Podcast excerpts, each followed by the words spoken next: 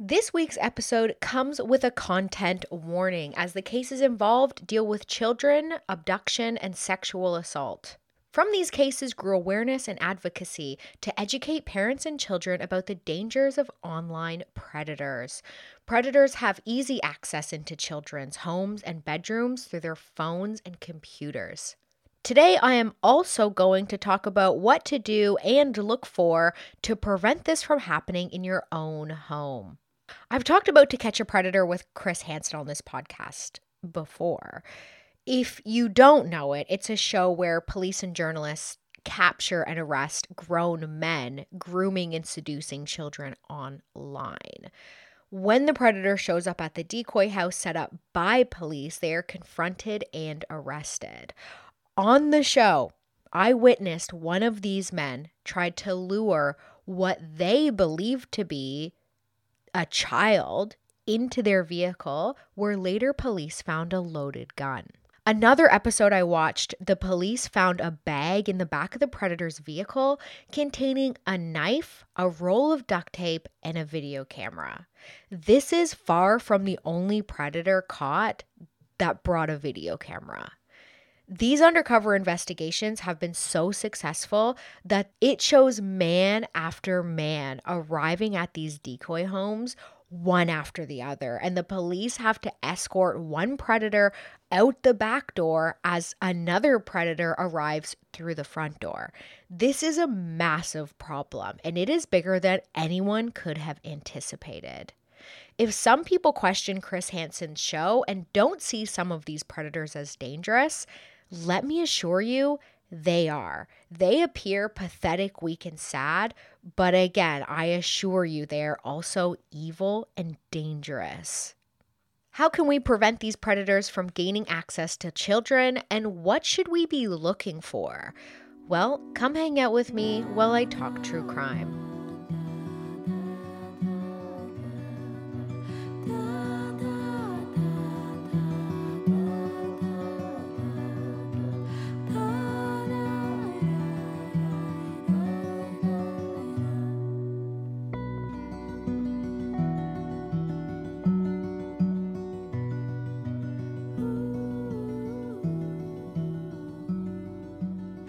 And welcome to Hell No, a true crime podcast with your host, Lauren Lucio.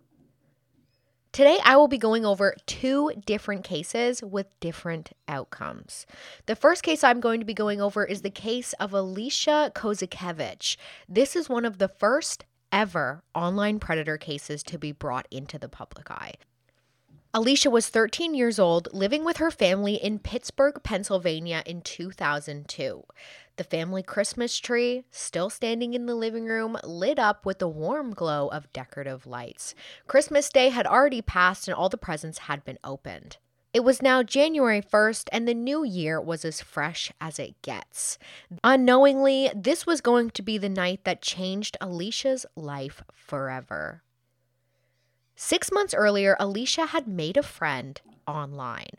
Social media platforms were yet to exist. This was one year before MySpace.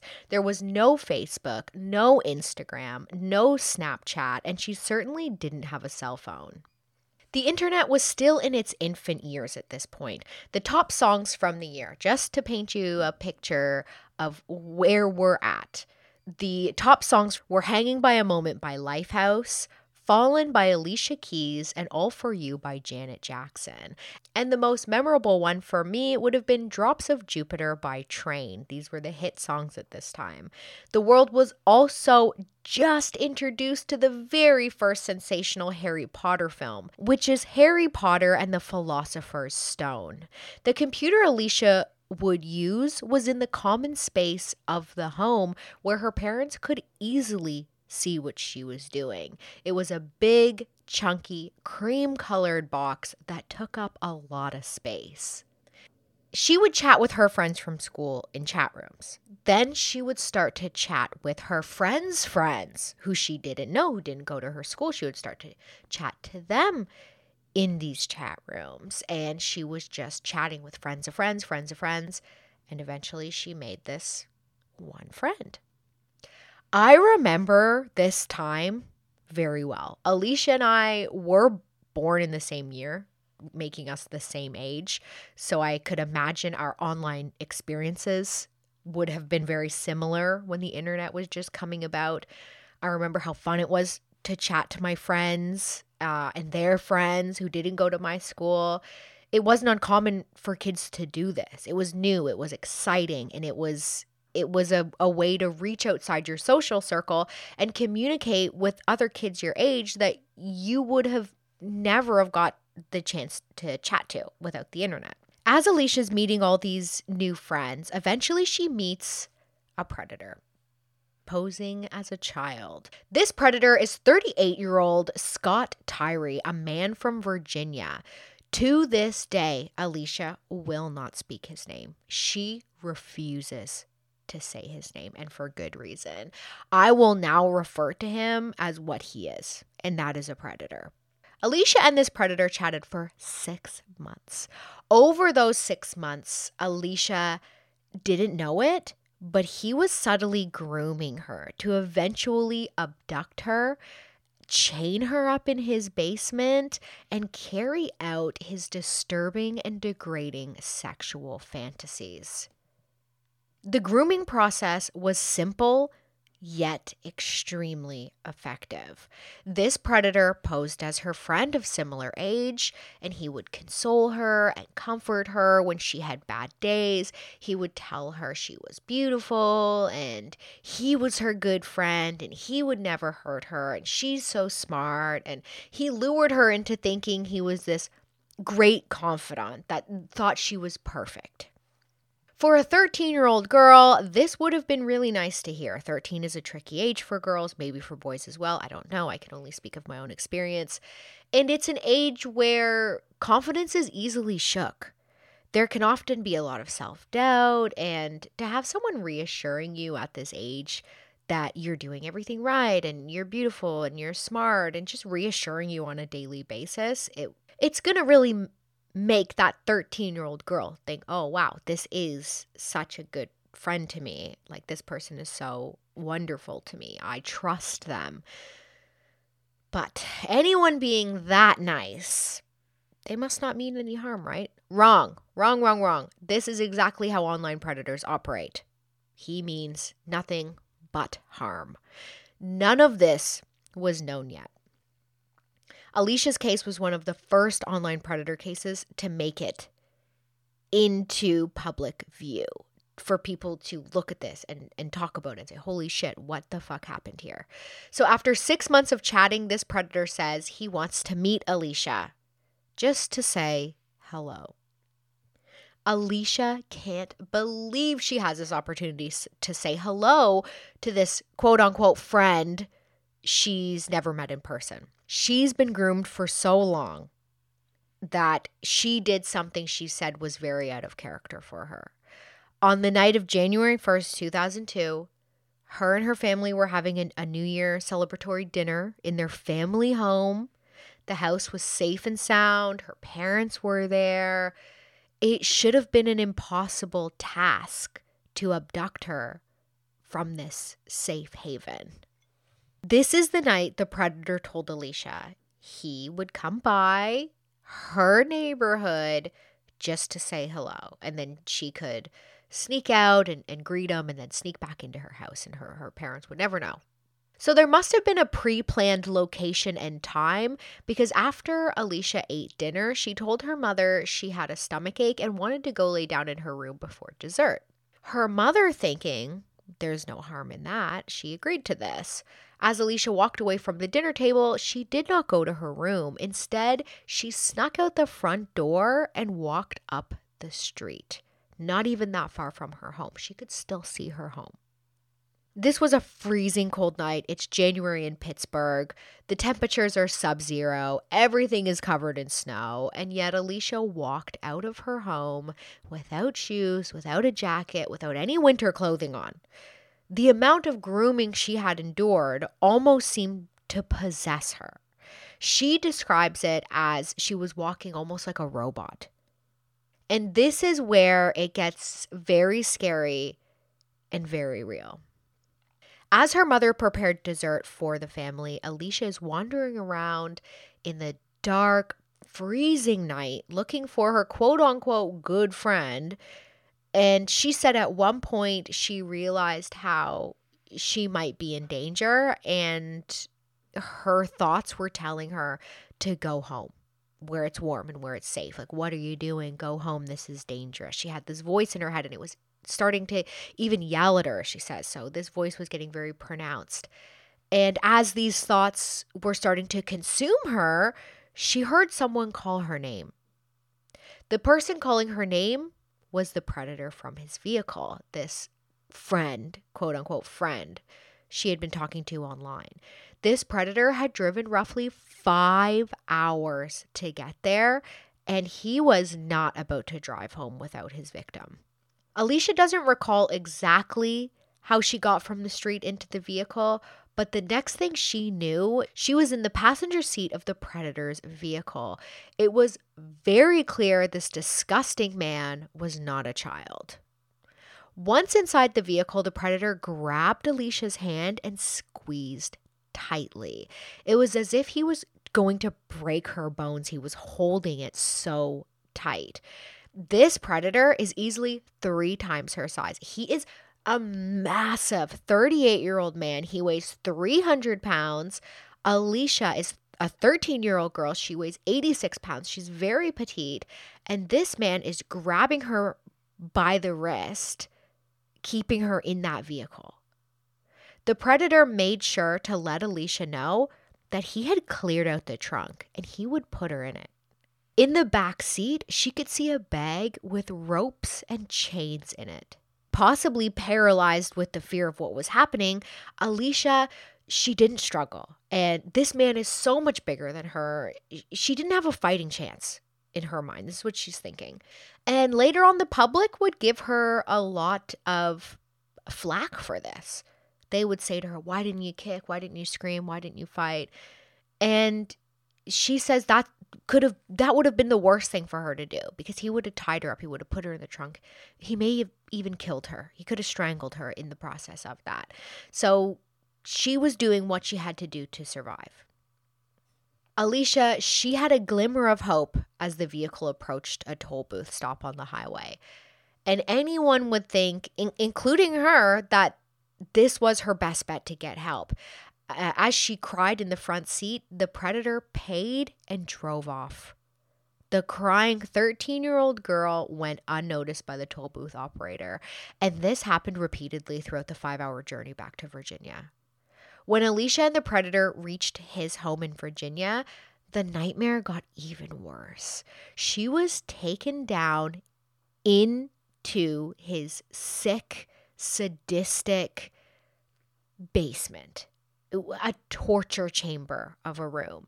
He unlocked a padlocked door and forced her inside. The room was completely, totally dark when she entered, so she couldn't see anything. The predator placed her on a table and told her, and this is so fucking chilling. He says, quote, he says, quote, this is going to be really hard for you. It's okay if you cry, unquote him saying that is so fucked up because he knows full well he has this little girl, this child, completely terrified, and that what he is about to do is fucking evil. He knows this, he planned this. And yet here he is still grooming her, still pretending to care about her. It is so twisted that he said that, in my opinion. It's just so oh, it makes me so angry. It, it's just it's so fucked up. I just don't know how people can be so evil. When he turned on the lights in that room, Alicia was horrified. The room was filled wall to wall with what appeared to be torture devices. This is when, so trigger warning, I'm about to talk about some sexual assault here. I'm not going that into depth, but I'll put the trigger warning here. This is when the rape, the degradation, and the torture started.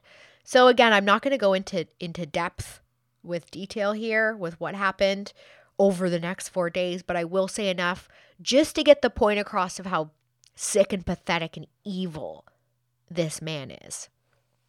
As soon as he brought Alicia into his basement torture room and turned on the lights, he then took off all of her clothing, forced her to be naked. He locked a dog collar around her neck with a padlock on it, and there was a chain attached to that. And that chain was then uh, padlocked to the floor. The rape and torture happened immediately, and it continued every day that she was trapped there.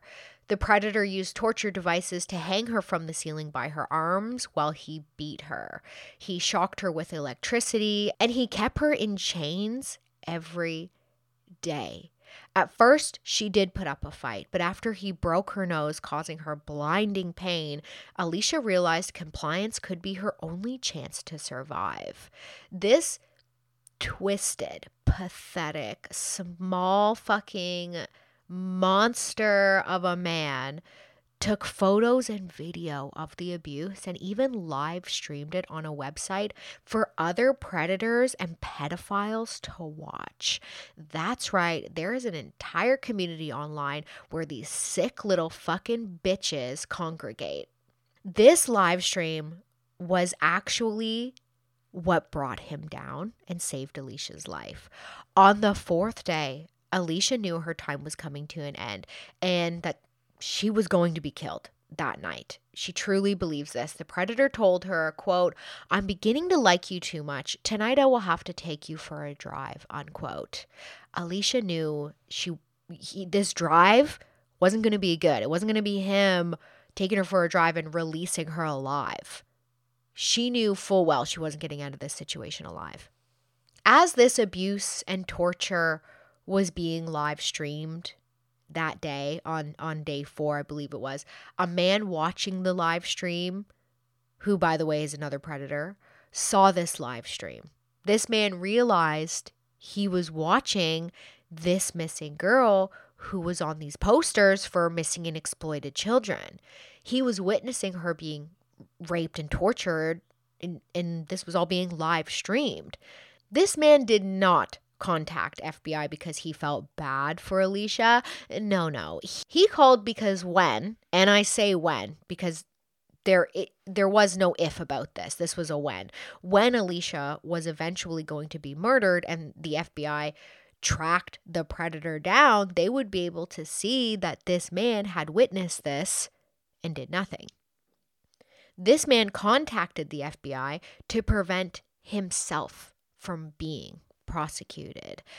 This is actually very compelling because laws are largely in place as a deterrent for people, but rarely do we see this play out. And, and here we do. The FBI, they're contacted by this man witnessing this live stream. And this man, he gives the FBI the screen name these videos are being live streamed by. The FBI promptly tracked the screen name to an address. The address was where Alicia was being held captive in.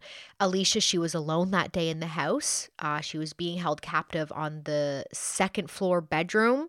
So I, she must have been being moved from that torture room in the basement to uh, the second floor of the house.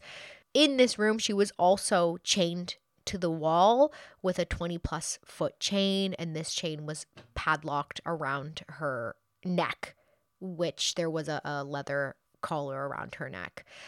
And she was terrified. She was terrified and she was mostly naked. She heard the house door get kicked in and she heard a lot of people running around and yelling. It would have sounded like chaos. And she's 13. She doesn't know what's happening.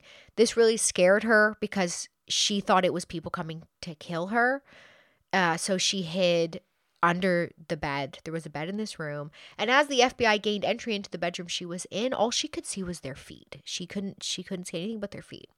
It didn't take long for the FBI to see movement under the bed, and they didn't know if it was a child or the predator or there had been a cat that was running around the home. Apparently this cat kept jumping out at the FBI as they they swept each room of the house.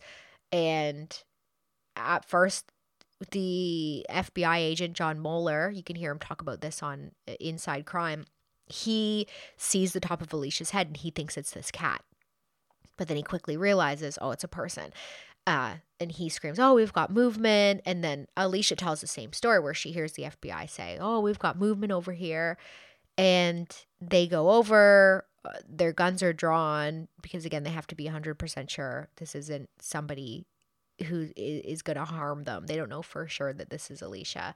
They go over with their guns drawn. They ordered her to come out from under the bed with her hands up. When she made her way out, uh, she saw a gun being pointed at her and she's desperately trying to cover up her her naked body she realized quite quickly it was the FBI. She saw the letters and she she said it was the most beautiful letters to see basically. And very quickly the FBI realized, "Hey, this is the girl we're looking for." And she, she was going to survive. She was saved. The FBI saved her from this fucking predator who was holding her captive and was definitely going to kill her. She was going to live to see another day. The FBI went to the predator's workplace to arrest him. He was working for a computer company called Computer Associates International. FBI agent Jon Moeller, the same agent who discovered Alicia hiding under the bed, he walked into that building looking for this predator. As he scanned over the office building floor, his eyes landed on a man and he knew. He knew that was the guy they were looking for. Agent Jon Moeller had no idea what the predator looked like, but he just had a gut feeling as he was looking at this guy, and he was right, and they caught him. Alicia's parents were notified that their daughter was found safe and was alive. And her parents, they wanted to get there ASAP, as soon as possible. But they couldn't get on a commercial flight because the media was swarming to cover this story. There was so much media attention. Alicia, she was placed in a wonderful, caring, loving foster family home that night. And she was told, hey, your parents are gonna come here. They're gonna come get you. They, you know, they really want to come see you. And she waited up all night for them she had no idea her parents were delayed due to this media frenzy. And eventually, and this is really sad, she thought they didn't come that night. She's waiting up for them all night, expecting them to walk through the door any second. They don't come, and she starts thinking to herself, oh my God, they're mad at me. They don't love me. I did something that was so horrible. It's my fault. I did something wrong. And they're not coming because they don't love me. It's just so sad. It wasn't until the next morning she was informed her parents were delayed because of the media attention, and the FBI chartered a private flight for her parents that day to get to her.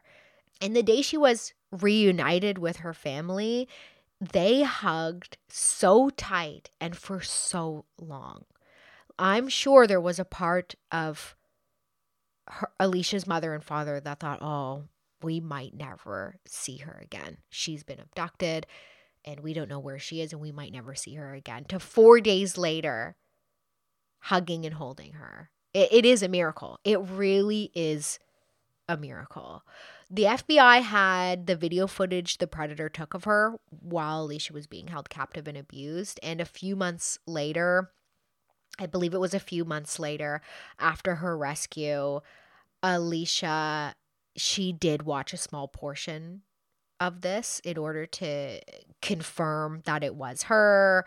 In order to aid in this investigation, she had to watch a, a small clip of of herself being sexually assaulted and, and tortured and just it would have been so fucking horrible and she's still so young and she has to watch this with the FBI to confirm it's her it would just would have been so uncomfortable is not even the right word. It would have been re-victimizing her. Like she would have she just would have been re-traumatized from this, but she did it. She did it. She confirmed it was her. She aided in this investigation. And she does say it was it was an incredibly hard thing to watch. And I bet that just sounds like a, a nightmare.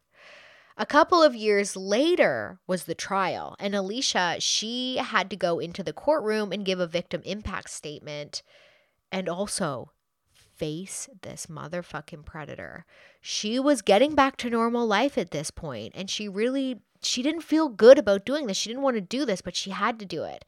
It wouldn't be until 17 years later that she would deliver another victim impact statement against the predator that really made her feel empowered.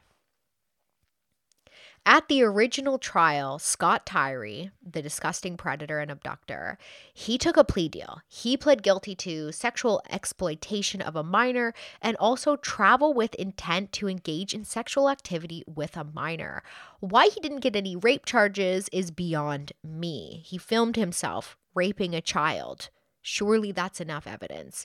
He was sentenced to 19 years and seven months in federal prison, but he got out two years early and was released 17 years later in 2019.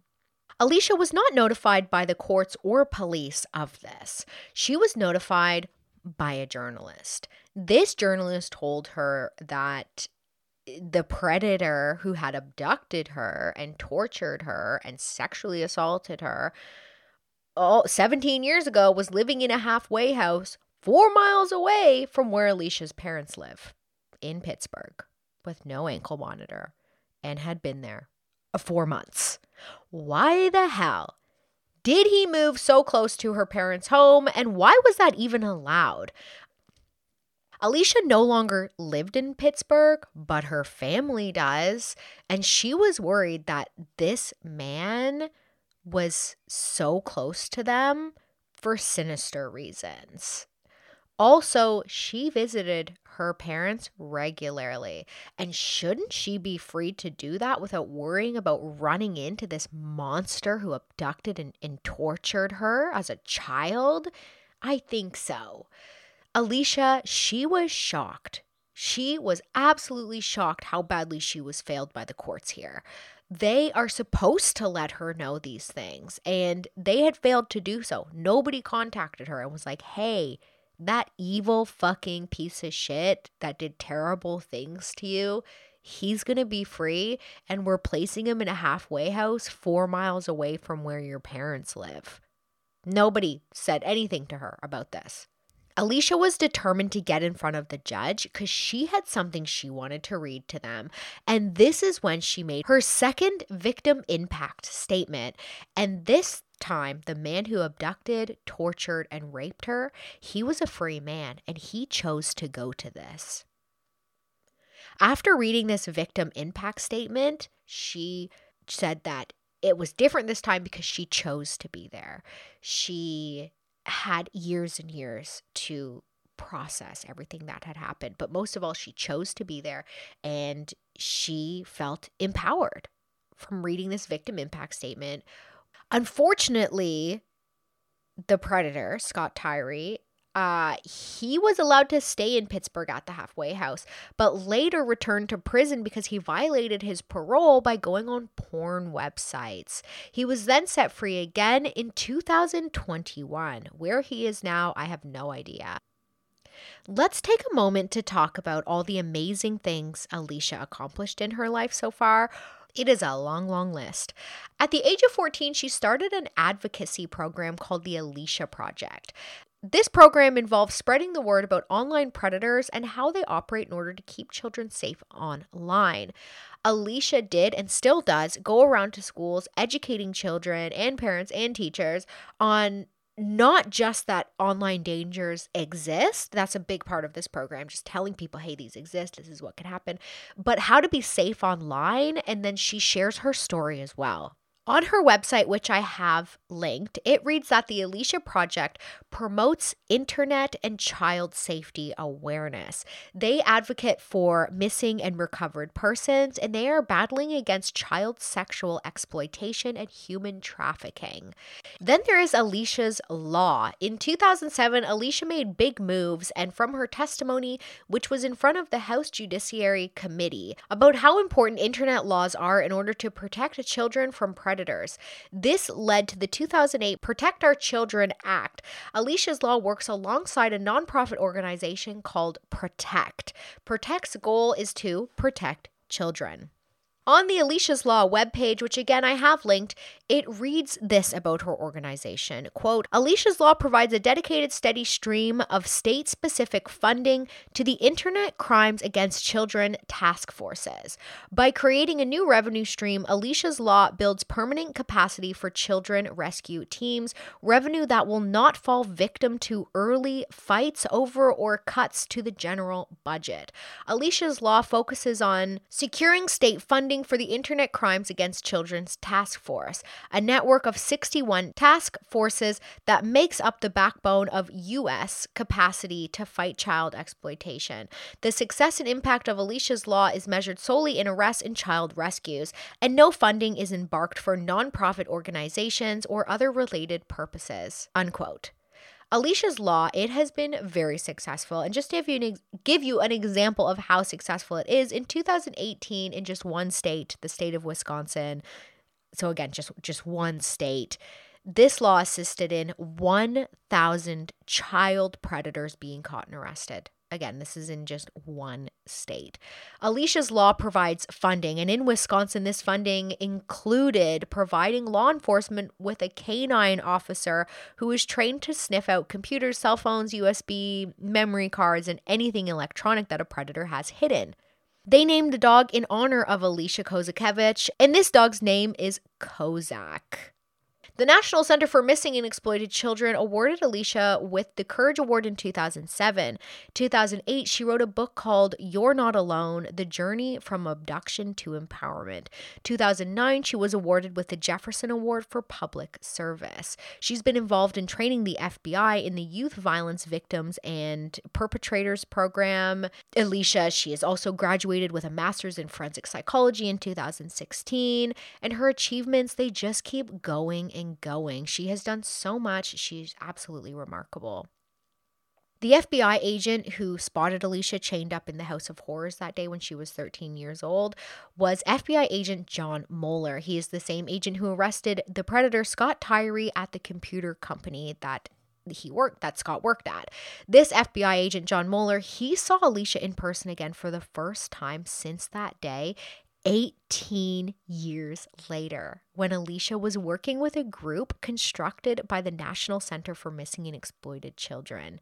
He tells this story on Inside Crime and he explains how it was emotional uh, seeing Alicia in person doing so well, doing so much good. So, what is Alicia teaching children and parents about how to keep their children safe from online predators. What can we do to try to ensure our children are not falling victim to these disgusting pedophile predators? Technology, it's changing at a rapid rate. It can be hard to keep up with and it can be hard to keep up with how predators operate. So there is really no silver bullet just because things are changing a lot and evolving and these predators are finding new ways to groom and, and lure children. Uh, but uh, Alicia's first mission, the first thing that she wants to do is just inform children and parents that online dangers are very much real and there are many many predators online looking for children. Just she just wants to get that message out there. Like listen, there is a danger. It's online.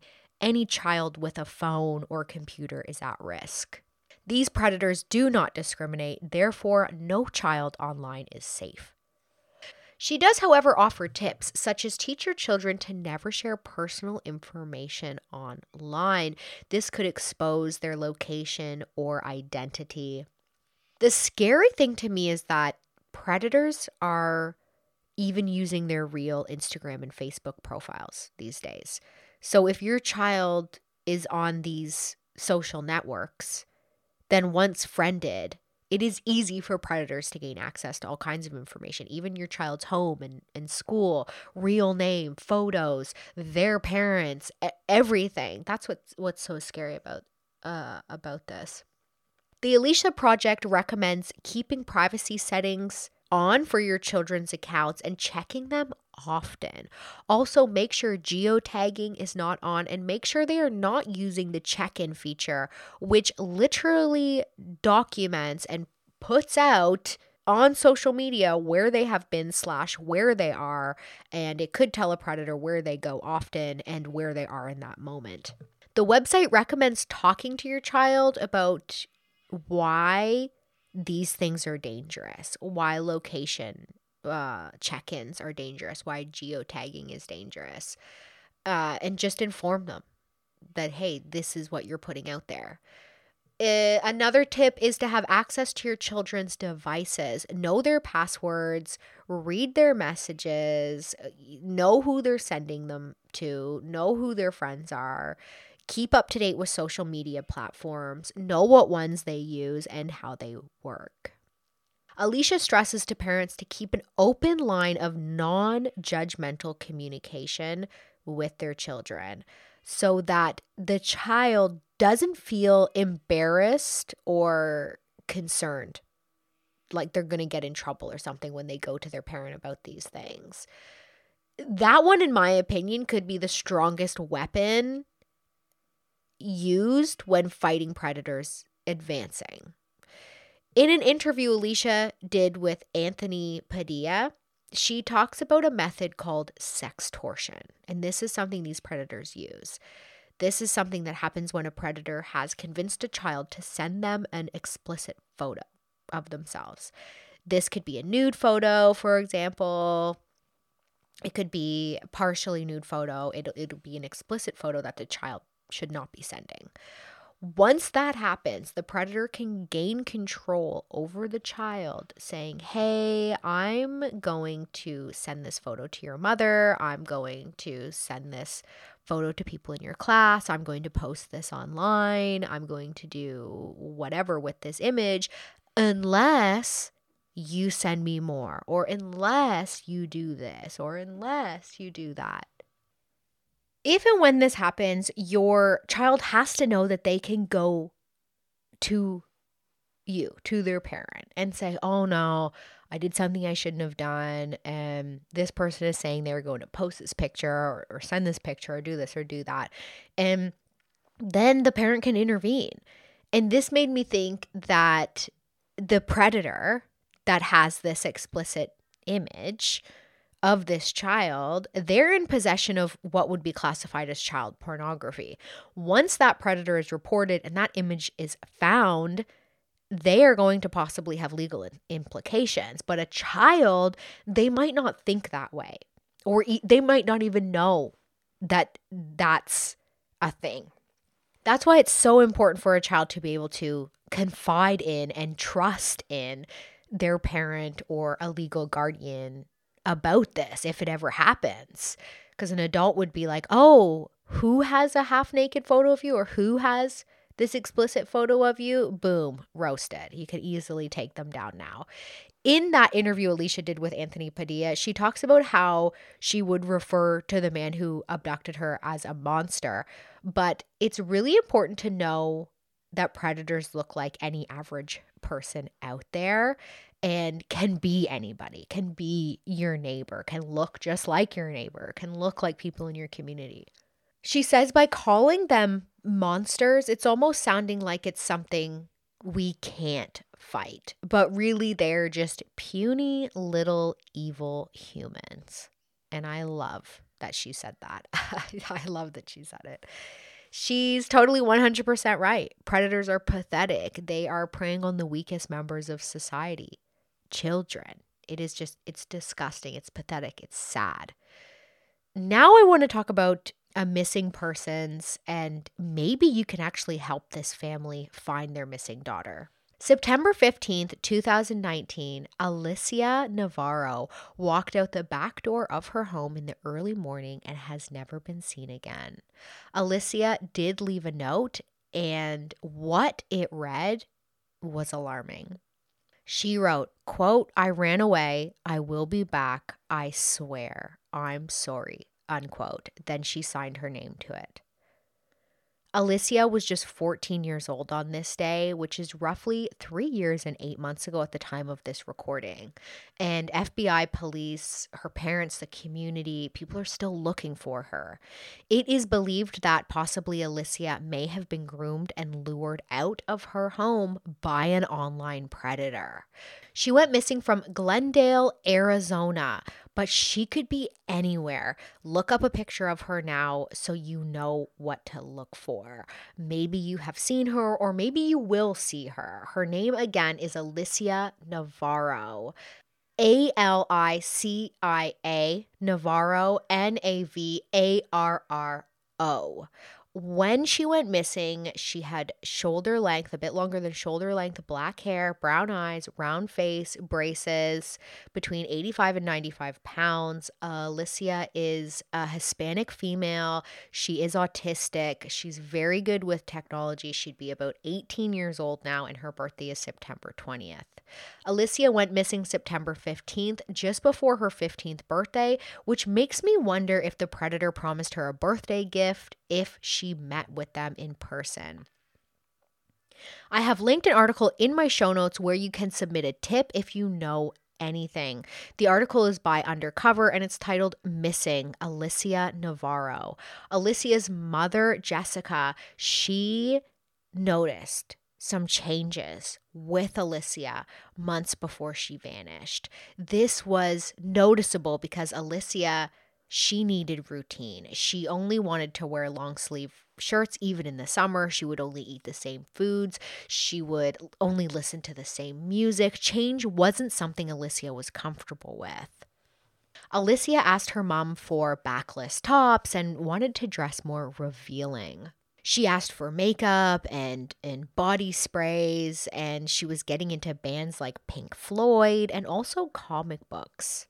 She really wanted a comic book from the Iron Man series called Demon in a Bottle, but when she finally got it, Alicia didn't even look at it, didn't open it, didn't read it. Who was influencing Alicia is the question. It would appear someone who liked comic books and classic rock. Alicia became interested in supplement powders and working out as well. Alicia, she's very good with computers and she spent a lot of time online playing games such as Minecraft and also was on Discord. Minecraft Discord is something I had never heard of, but from what I could see, from what I understand, it's like a Skype or a, a chat room situation or something similar, which allows gamers, game enthusiasts, whatever, people who enjoy Minecraft to share things like memes uh, and uh, play the game on the same server and also private message. There's calling, there's video, um, chatting, you know. She did have friends from school, but she seemed to prefer to stay home and be on her computer this was her solace i could imagine her her mother says with alicia having high functioning autism face-to-face socializing was was challenging for her daughter 11 days before Alicia vanished, she messaged a 20 year old man on Discord. She told the man about how she sold her Xbox and how she was playing guitar and how she had a boyfriend. Three days before she vanished, she messaged with a friend from school saying she was planning to run away, maybe to California. This is not something anyone could have ever imagined Alicia saying, so perhaps this wasn't her idea. Previously to all of this, Alicia's mother had discovered an unsettling message someone had sent her daughter. Someone online asked Alicia if she liked stuffed animals, and they followed that with, I can be your stuffed animal. This message is no doubt extremely creepy, predatory, and disturbing. Because of this message, Alicia's phone was taken from her, and her mother and her therapist talked to her about how dangerous online can be. Alicia said she understood and she regained her online privileges. Her mother did everything she could in this situation, including going to police about this, but it was not investigated by police.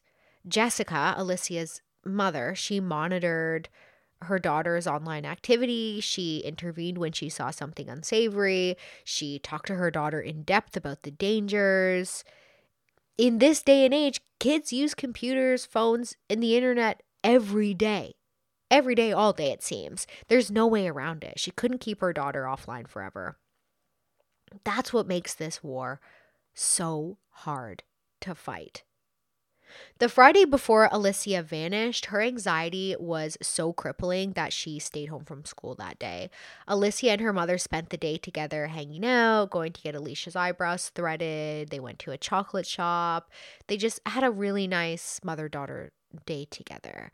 The next day was Saturday, September 14th. It was a normal day. Alicia seemed to be feeling better at 1 a.m.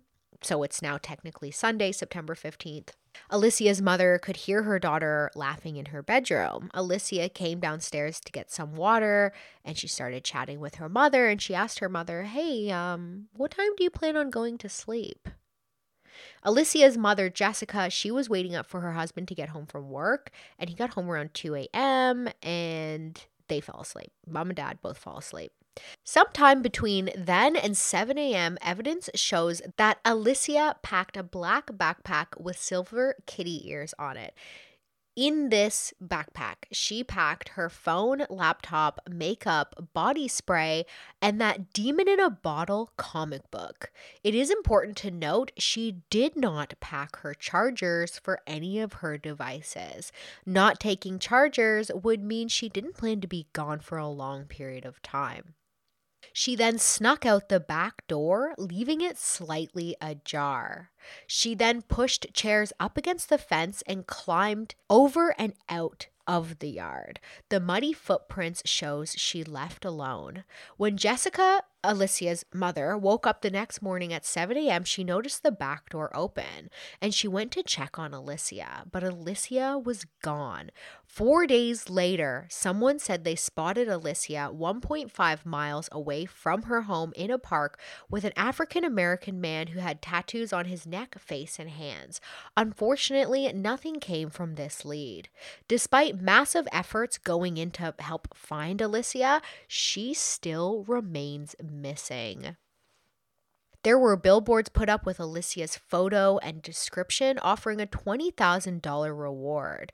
There was a silver alert put out. Investigators questioned men fitting the description of the man Alicia was allegedly seen with in the park uh, the FBI, they are involved. The National Center for Missing and Exploited Children are involved. And now you can also help look for this missing girl, Alicia Navarro. Someone out there knows something that can bring Alicia home to her family. At first glance of this information, to me, it looks like there is a strong possibility an online predator is involved.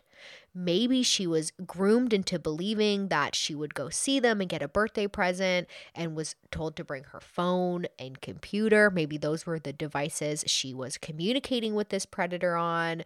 Maybe the comic book was for this predator. You know, there's just so many things pointing to being groomed Alicia, she had a desktop computer for gaming and she had a laptop that she used for school. Those were left behind. Alicia's mother, Jessica, started a TikTok account called Missing Alicia Navarro. Uh, through this platform, she spreads awareness about her missing daughter, and also it serves as a platform to warn children about the dangers online. Please check that out for more information. That concludes this week's episode. Feel free to follow Hell No, a True Crime Podcast on Instagram and TikTok at Hell No underscore a True Crime Podcast and get notified when a new episode is released. Please take a moment to rate Hell No on whatever app you're listening on, if that's an option. To all online predators, I say hell no. Thanks for listening and see you next week.